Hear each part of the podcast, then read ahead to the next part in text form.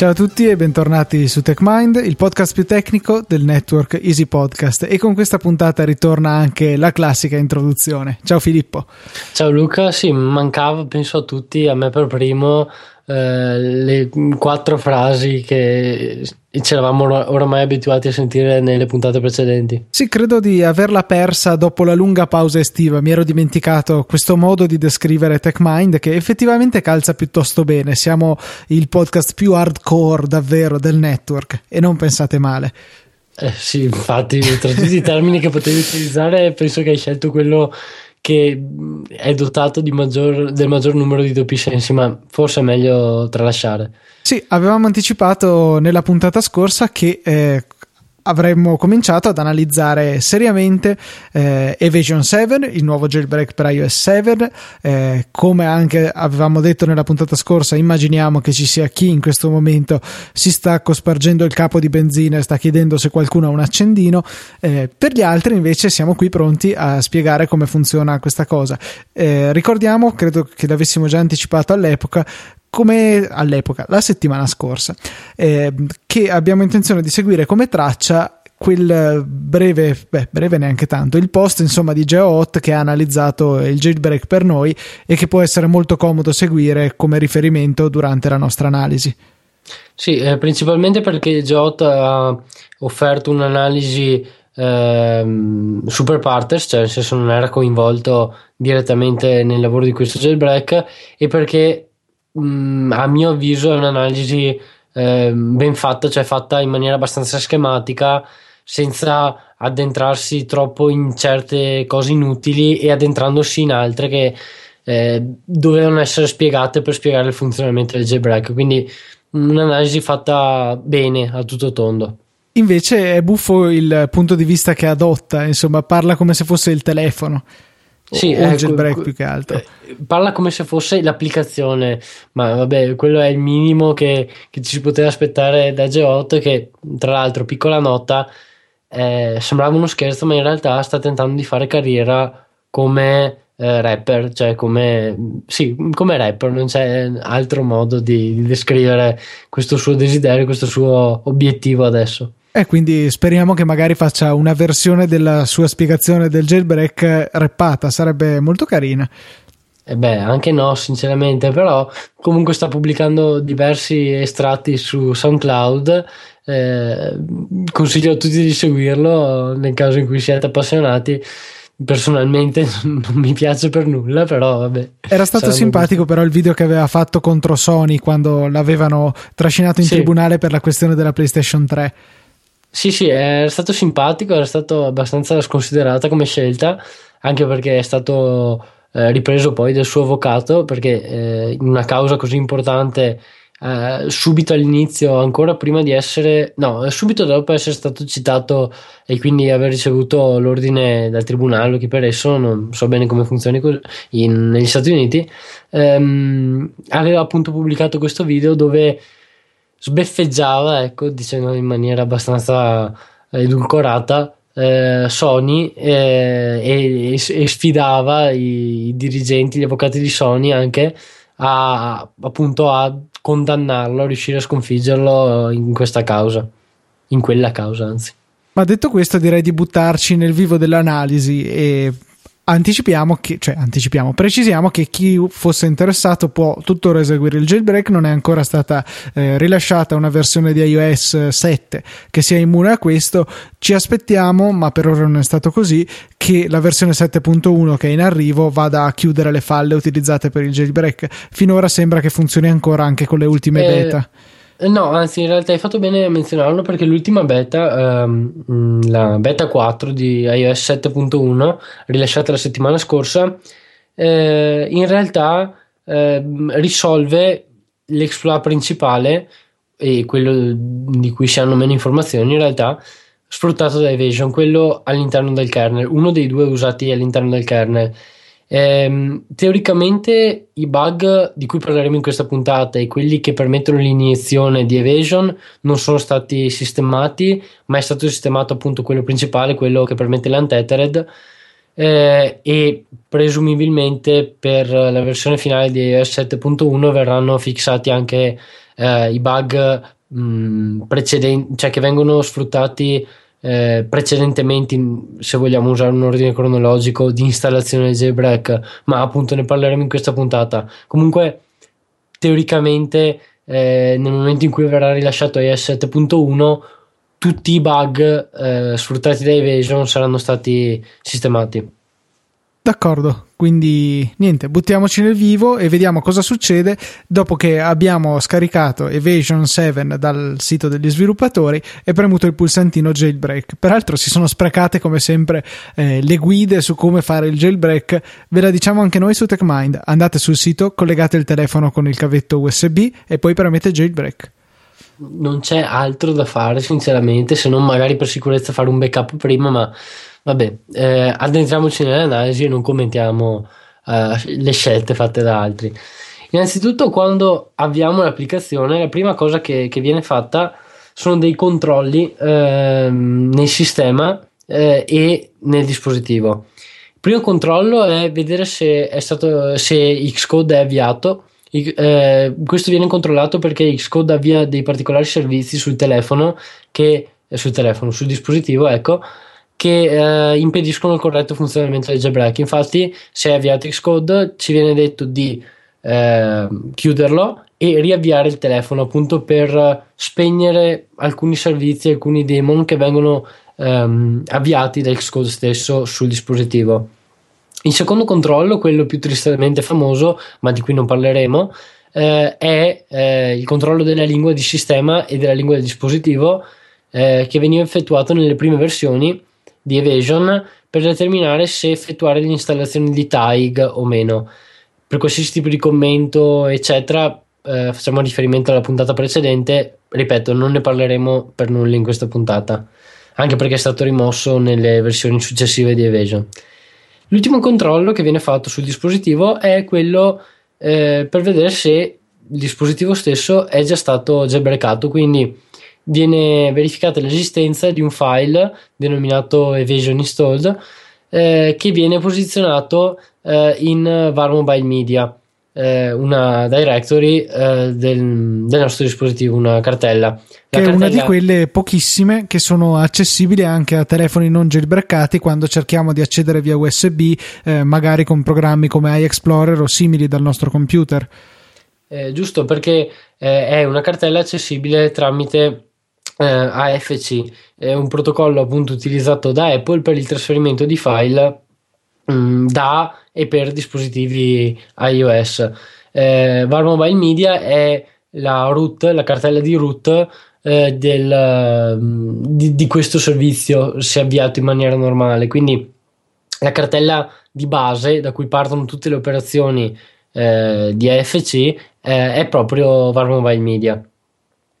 Eh, dopo aver controllato se il dispositivo è stato jailbreakato, è stato già jailbreakato, eh, quando premiamo sul pulsante jailbreak, l'applicazione eh, Evasion va a scaricare mh, mm, in maniera abbastanza inaspettata eh, un'altra applicazione, un'applicazione per iOS, quella distribuita da Apple per i partecipanti alla WWDC.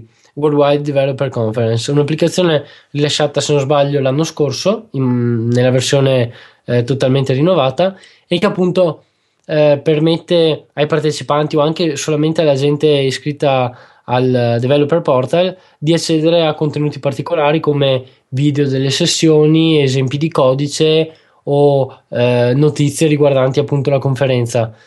Ehm, questa applicazione viene scaricata perché eh, è, al jailbreak è necessario eh, ottenere un, un'applicazione firmata, un'applicazione dotata di una firma valida, cioè eh, una, un pacchetto, eh, appunto un'applicazione che può essere installata in maniera eh, legittima, completamente legittima sul dispositivo. E come mai mm. proprio questa applicazione e non magari una qualsiasi applicazione dell'App Store ci si potrebbe chiedere?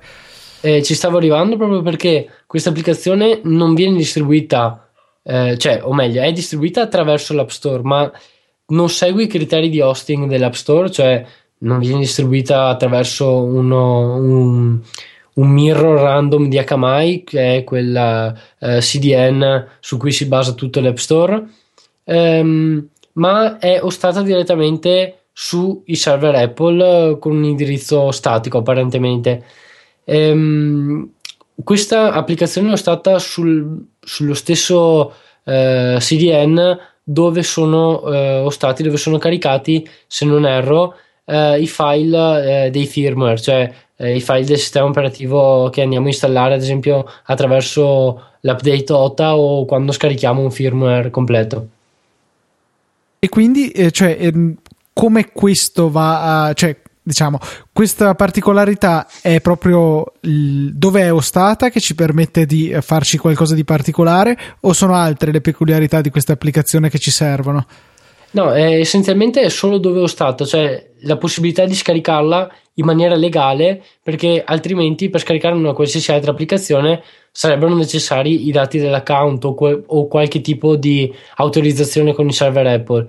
Questa invece è stata come semplice eh, zip praticamente su un sito, eh, chiedendo i MIME type eh, corretti, eh, viene scaricata eh, senza alcun altro passaggio, scaric- come scaricare un, um, un normalissimo file. Sì, ovviamente bisogna passare alcuni parametri a- al server, ma solo, eh, sono solo parametri formali, se vogliamo definirli così, cioè eh, parametri che assicurano la validità del link, ecco. Sì, quindi di fatto no, non c'è bisogno, e questo è il punto cruciale, di andare a chiedere all'utente i suoi dati per l'App Store per eseguire magari il tra virgolette acquisto di un'altra app per ottenere quello che serve. Esatto, quindi può essere scaricata in maniera automatica senza eh, alcun, alcun, tipo di, di, autorizzazione. Dopo aver scaricato questa applicazione, eh, per il momento viene messa da parte se vogliamo e vengono caricati alcuni file, eh, alcuni archivi sul, sul, nostro dispositivo. Uno è denominato package list eh, e ha estensione tar, tutti questi file hanno un'estensione tar e questo file contiene eh, una lista precaricata di, di pacchetti appunto che ehm, sono contenuti nelle repository di default presenti all'interno di Cydia. Mm, questa un po' di storia. Questa eh, lista di pacchetti ehm, fino ai tempi di eh, non vorrei sbagliarmi, ma di Absinthe non veniva quindi jailbreak di iOS 5 esatto di iOS 5.1 eh, mm. non veniva distribuita con il jailbreak ma veniva scaricata al primo avvio da Cydia eh, non è mai stato un problema questo perché ovviamente Cydia e i server di Sauric non hanno problemi di banda ma eh, è iniziato a diventare un problema con i numeri fatti registrare da Absinthe e soprattutto da, da Corona ehm, cioè il jailbreak di iOS 6.1 e quindi Sauric ha pensato a questa alternativa, includere una lista il più recente possibile dei pacchetti presenti in maniera tale che al primo avvio Cydia dovesse solo aggiornarla, quindi scaricare una delta. E in realtà tutto questo è gestito da, da um, APT, il sistema um, su cui si basa la distribuzione di tutti i pacchetti Debian. E um, appunto deve solo scaricare una, delta, una, non saprei come spiegarla in, in, italiano, una differenza, ecco. Sì, tutti i pacchetti che sono stati aggiunti o aggiornati dal momento in cui era stata creata questa lista di partenza Perfetto. che viene distribuita. Esatto. E quindi andando a alleggerire di molto il carico sui server di Cydia e sulle repository e soprattutto rendendo molto più veloce eh, il primo avvio di Cydia, il primo refresh, perché eh, pensate, se al primo avvio di Cydia dobbiamo scaricare una lista pesante 15-20 mega, possiamo metterci alcuni minuti, mentre mm, se la maggior parte di quella lista è già inclusa sul nostro dispositivo al primo avvio di Cydia, risparmiamo sia banda che, che tempo.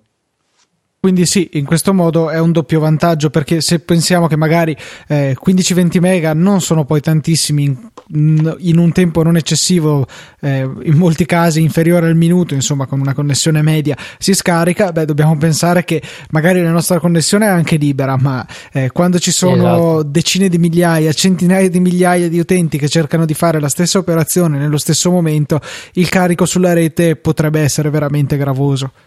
Esatto, quindi eh, pensiamo a quelle volte mm, nei anni passati che installavamo Siri i primi giorni del rilascio di jailbreak nulla funzionava.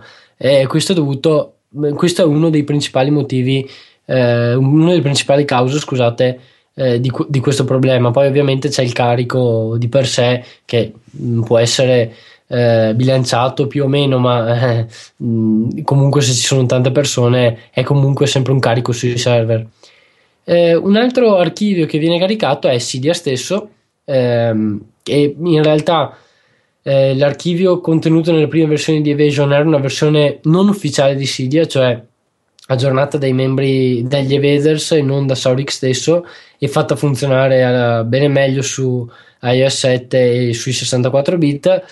Poi Saurik ha rilasciato un aggiornamento in seguito e l'aggiornamento è stato incluso già nelle, nelle versioni successive del jailbreak. E quindi adesso distribuiscono una versione di Cydia che potremmo definire ufficiale. Sì, sì, sì, sì, sì ufficiale, contenente tutto. L'ultimo archivio è, è, denominato Extras, conteneva tag, contiene dei, delle immagini grafiche, eh, quali il logo degli Evaders eh, e, e, e alcune eh, altri componenti eh, importanti che, di cui parleremo in seguito oggi e soprattutto nella seconda parte della spiegazione nella prossima puntata. Ehm, dopo aver caricato questi file viene caricata eh, l'applicazione, mh, mm, eh, cioè l'applicazione estratta dall'archivio scaricato da, dai server Apple, sempre attraverso FC. Ora, eh, abbiamo già parlato di permessi Unix eh, e di, appunto, eh, appunto di ownership dei file. Eh, quando viene, caricato, mh, mm, viene caricata l'applicazione, l'eseguibile dell'applicazione non ha ancora permessi di esecuzione e i, i, permessi che gli vengono impostati sono quelli standard di FC, cioè 644. Ehm, quindi non può essere eseguito mh, mm, direttamente. Ehm, a questo punto Evasion cosa fa? Ehm, eh, va a modificare il file info.plist all'interno dell'applicazione appena caricata. L'info.plist è un file che viene letto eh, dalla Springboard e da tutti i servizi che interagiscono con un bundle applicazione ehm, e vengono ottenute appunto diverse informazioni da esso. Una di queste è il percorso all'interno del sistema per raggiungere l'eseguibile associato a quell'applicazione. Eh, questo percorso viene ottenuto attraverso la chiave execut- executable file ed è proprio la chiave che viene modificata all'interno di questo dizionario perché alla fine è un dizionario da, da Evasion. Dove il dizionario, se vogliamo spiegarlo in un modo semplice, è un file che associa a delle chiavi dei valori, per esempio nome dell'applicazione, WWDC, executable file, il percorso per il file eseguibile, non so, icona, un, il percorso dell'icona e via esatto. così. Esattamente, quindi abbiamo dei, dei pair, cioè delle coppie di chiave, valore e appunto vengono letti da tutti i servizi che interagiscono con le applicazioni. Questo, questa chiave ehm, executable file indica appunto dov'è l'eseguibile e viene modificato e viene sfruttato un directory trasversal praticamente. Non è un vero e proprio exploit, ma mm, vengo, eh, viene inserito un percorso con eh, dei doppi punti, cioè mm, un, uh, un, percorso speciale ecco, che eh, spiega al sistema operativo di tornare indietro di una cartella e quindi viene forzata la lettura dell'eseguibile originale dell'applicazione, cioè l'eseguibile che è stato veramente firmato. Ehm, questo è il primo trucco usato per eh, effettuare l'installazione dell'applicazione.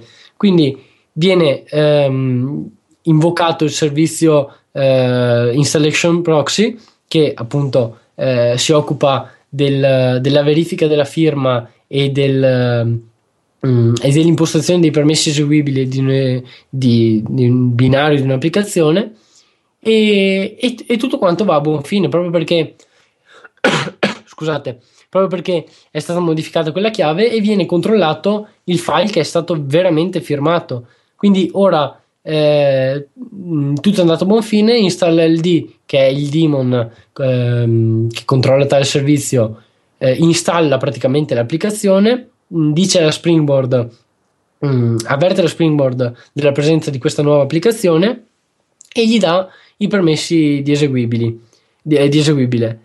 Questo, in questo momento, eh, attraverso, sempre attraverso FC, eh, viene caricato un file eh, che eh, appunto mh, mm, mh, mm, andrà a sostituire l'eseguibile vero e proprio dell'applicazione, ma non lo va a sostituire, eh, se vogliamo, sul, sul sistema operativo, perché l'applicazione è stata spostata, cioè è stata spostata nella directory dove tutte le, dove tutte le applicazioni sono installate, VAR Mobile Applications, ma lo andrà a sostituire eh, dove c'era l'applicazione originale, cioè dove è stata caricata originariamente l'applicazione. Infatti viene messo un file contenente una shebang, che spiegheremo in seguito, in uh, VAR Mobile Downloads e WWDC App e al posto dell'eseguibile stesso. Questo è un elemento particolare, resta il, um, i, per, i, permessi di eseguibile restano sul, sullo stesso file, ma anche se il file è stato cambiato. Quindi questo è uno degli errori, uno dei primi errori sfruttati da Evasion anche. E un altro file che viene caricato è uh, una um, libreria dinamica denominata Game Over. Appunto, L'eseguibile che è stato caricato abbiamo detto che è una shebang. Cos'è una shebang? È un file che ha come primi due caratteri un cancelletto e un punto esclamativo, spiegati in maniera molto volgare, seguiti da un percorso di un interprete. Cioè, attraverso una shebang, magari Luca sarà in grado di spiegarlo in maniera più chiara, più mm, basilare, ma attraverso l'utilizzo di questo formato, di questo paradigma, si dice questo file cioè il contenuto di questo file deve essere passato all'eseguibile specificato dopo questi due caratteri speciali. Luca, hai un, una spiegazione più, più terra-terra, ecco? Ma eh, non so, più che altro eh, mi sembra un modo per dire eh, a al sistema di passare i contenuti di quello che alla fine è un file di testo, perché sì, contiene uno script, contiene del codice, ma altro non è che un file di testo, in modo, fare in modo che questo file venga eseguito e interpretato dall'applicazione che andiamo a specificare dopo il punto esclamativo cancelletto. Se vi è mai capitato di guardare uno script in bash, vedete sempre punto esclamativo cancelletto slash bin slash bash che dice al sistema guarda tutto il codice che segue è uno script de script bash, quindi richiama l'interprete di bash per andare a, interpret- a per eseguire insomma il file e i suoi contenuti. E in questo caso si usa la stessa soluzione, solo che in realtà lo script è vuoto e si usa questo trucchetto semplicemente per andare a richiamare il programma di proprio interesse. Esatto, in questo caso il programma che interessa è AFCD, cioè il, il daemon, il demone che gestisce la comunicazione attraverso AFC.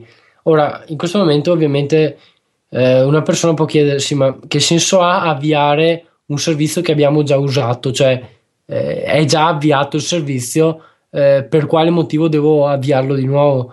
Beh, eh, questo demone viene avviato con dei parametri speciali che spiegheremo in dettaglio adesso.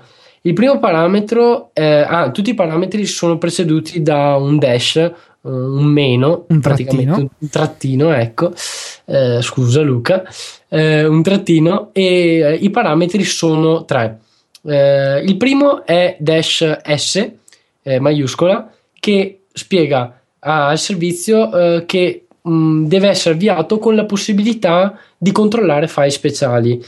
Senza addentrarsi troppo, in questo caso serve perché verranno scritti direttamente dati um, su un, um, un device, uh, cioè un, um, un, blocco, ecco, eh, e verrà scritto direttamente su questo blocco, quindi non è un file vero e proprio, ma appunto un file speciale. spiegheremo nella prossima puntata bene come viene scritto su questo blocco. Il secondo parametro è, è dash d minuscola slash. Eh, slash è l'argomento del parametro. Il parametro eh, d eh, specifica qual è la cartella di root, cioè la cartella base eh, su cui si devono appunto eh, da cui iniziano le, le, operazioni sui percorsi effettuate dal servizio. Eh, passandogli slash come, come, argomento, si dice: Bene, la, la, tua cartella di root è proprio um, eh, la cartella root del dispositivo, cioè del file system la cartella di base del file system, quindi puoi agire su tutto il file system. In questo eh, modo, quindi AFC non è, è, più limitato a vedere solamente VAR Mobile Media o come si chiamava la cartella di prima, esatto. ma può accedere a tutto il sistema. Esatto, però hai fatto bene ad usare il termine vedere, proprio perché non è in grado di scrivere eh, per come è montato il sistema, cioè è il sistema che eh, in, impedisce la scrittura di se stesso eh, non tanto quello che viene detto a FC, quindi è in grado di vedere ma non di scrivere. Eh, spiegheremo poi come viene sorpassato questo limite. L'ultimo parametro eh, specifica la, la, porta su cui verrà eseguito FC. Eh, non so se l'avevi già spiegato in precedenza eh, sulle porte, il numero di porte, eh, come funzionavano i servizi attraverso USB, ad esempio. No, tramite USB sicuramente no. Credo che avessimo in passato accennato alla questione delle porte, che in buona sostanza ci consente di eseguire più servizi, più server su un unico, un'unica macchina, un unico indirizzo IP. Eh, la porta 80 è tipica dell'accesso ai server web, la 443 eh, mi pare la 443 adesso potrei fare una figuraccia è quella di HTTPS la 25 per inviare la posta e via così sono veramente tante. E c'è la particolarità che sui sistemi Unix gli utenti non root quindi gli utenti normali sono autorizzati ad aprire connessioni in attesa quindi in modo che altre macchine possano connettersi al nostro sistema solamente per numeri di porta superiori alla 1024 le porte inferiori sono considerate privilegiate e solamente con i permessi di root possibile mettersi in ascolto su una di queste porte.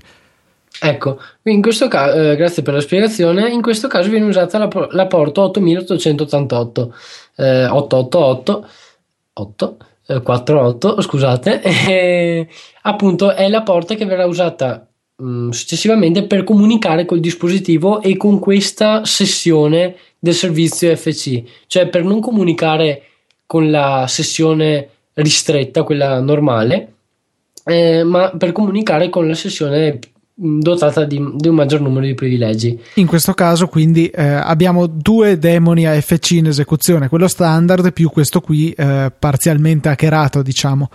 Esatto.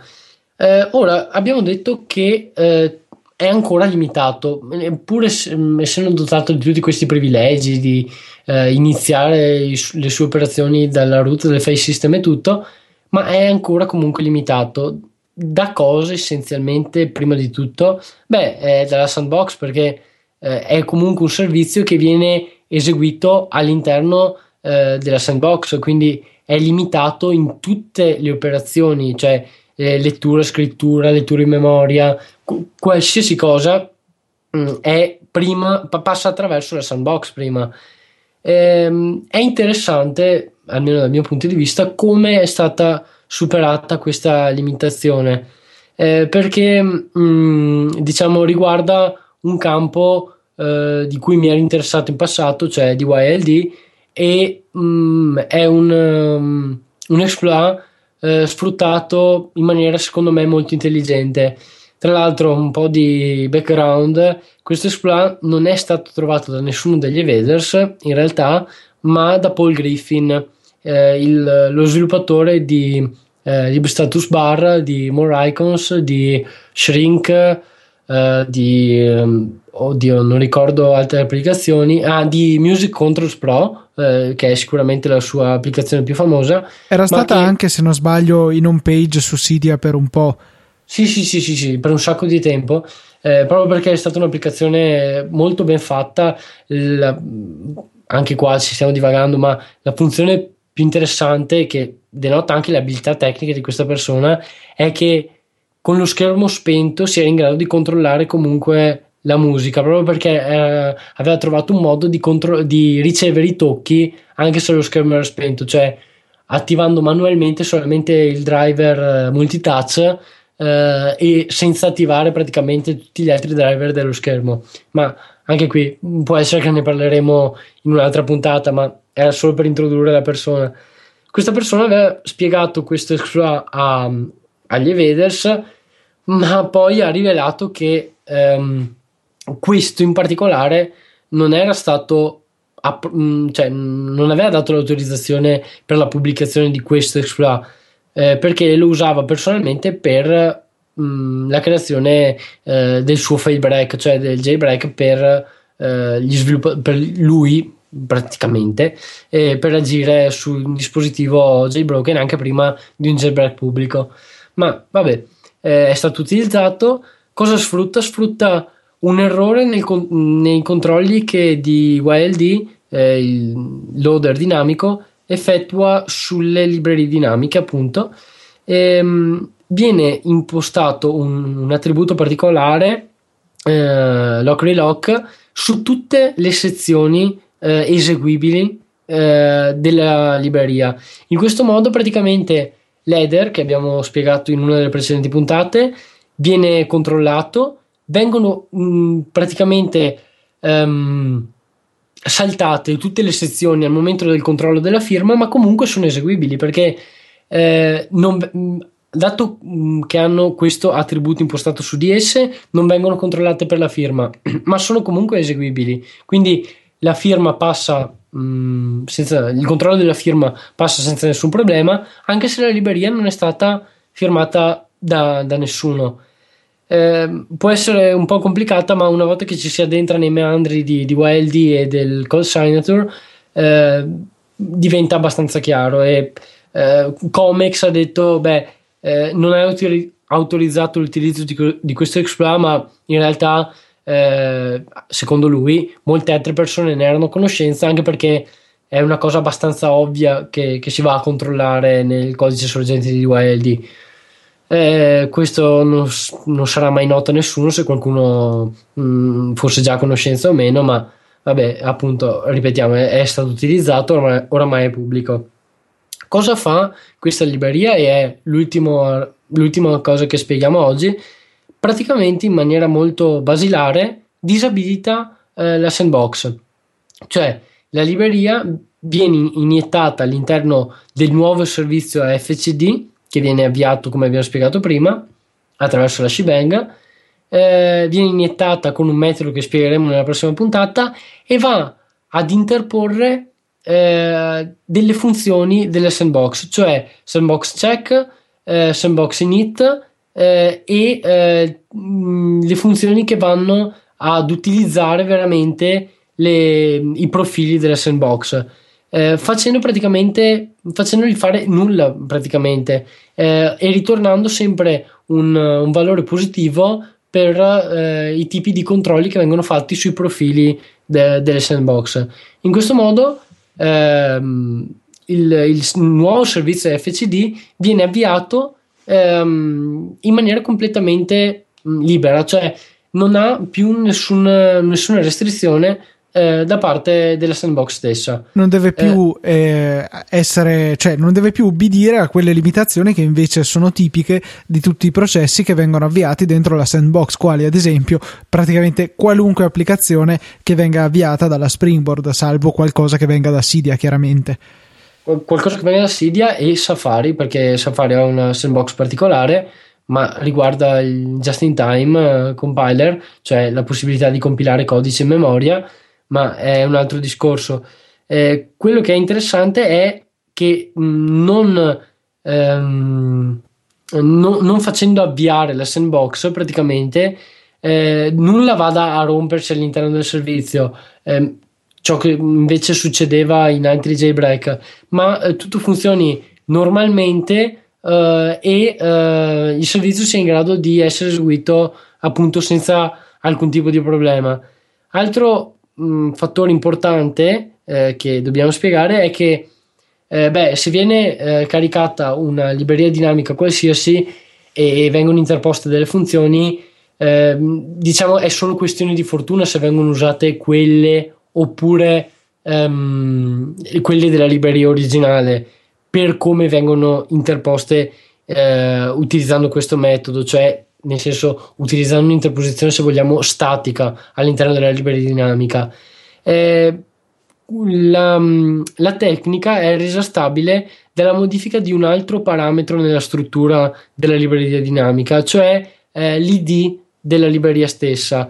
Eh, infatti l'id di questa libreria, cioè eh, essenzialmente il percorso, eh, la posizione sul eh, file system della libreria, cioè dichiarata la libreria, è impostato uguale a quello della libreria originale della sandbox. Quindi praticamente nel momento in cui viene caricata la libreria dinamica in memoria, eh, DYLD dice: Beh, bene, io vado semplicemente a utilizzare questa libreria eh, al posto dell'altra, anzi non, non gliene importa più nulla di, di quello originale a, al loader ehm, perché dice questa è mh, mm, la libreria che sto cercando in poche parole. È la libreria richiesta eh, dal, dall'eseguibile di AFCD che dice devo essere linkato alla libreria sandbox. Bene viene caricata questa libreria ottimo. Ha lo stesso id non devo caricare nessun'altra libreria. Quindi la sandbox non viene mai eh, avviata e FCD, FCD scusate, è libero praticamente di, di agire. E con questo arriviamo circa a metà della procedura de- del jailbreak. Eh, direi che per oggi può bastare, sento già eh, il profumo di bruciato tipico delle teste in ebollizione, per cui eh, oggi ci fermiamo qui eh, io l'ho trovato piuttosto interessante. Avevo letto in precedenza la, eh, tutto questo write-up, lo chiama GeoHot, e però alcune parti mi erano abbastanza oscure. Un po' di chiarezza l'abbiamo fatta oggi. E credo che Filippo sarà entusiasta e impaziente di arrivare qui la settimana prossima per concludere, o perlomeno andarci molto vicino, ma speriamo sì concludere l'analisi ah. di Evasion 7. Sì, l'unico argomento che non tratteremo, ma per motivi tecnici essenzialmente, eh, come se non sbaglio avevamo fatto anche eh, per eh, Evasion la prima versione, è, è l'exploit a livello del kernel, proprio perché mh, primo non sono state pubblicate analisi eh, vere e proprie di, di questo exploit. Secondo, mh, cioè il motivo che spiega anche la mancanza di analisi è che l'eseguibile che va a effettuare l'exploit del kernel è offuscato in maniera molto pesante, sfruttando un nuovo progetto eh, di cui parleremo anche mh, mm, non, in una delle prossime puntate, perché è un progetto interessante che è in grado di offuscare, di rendere più complesso il reverse engineering eh, di qualsiasi tipo di eseguibile. Ma appunto ne parleremo in una delle prossime puntate. Per ora eh, oggi abbiamo parlato di, della prima parte di Evasion e la prossima volta parleremo della seconda fino al raggiungimento di, di root sul dispositivo. Benissimo, quindi ancora una volta vi invitiamo a mandarci le vostre domande su techmind.it, sul nostro account Twitter che è techmindpodcast.it eh, cioè no, no niente, .it, niente perché mi ero già buttato avanti. Techpodcast.it è invece il, il, sito dove trovate tutte le show notes quindi aggiungete un bello slash 51 per trovare direttamente tutte le note di questa puntata qualora il vostro client non ve le mostri già.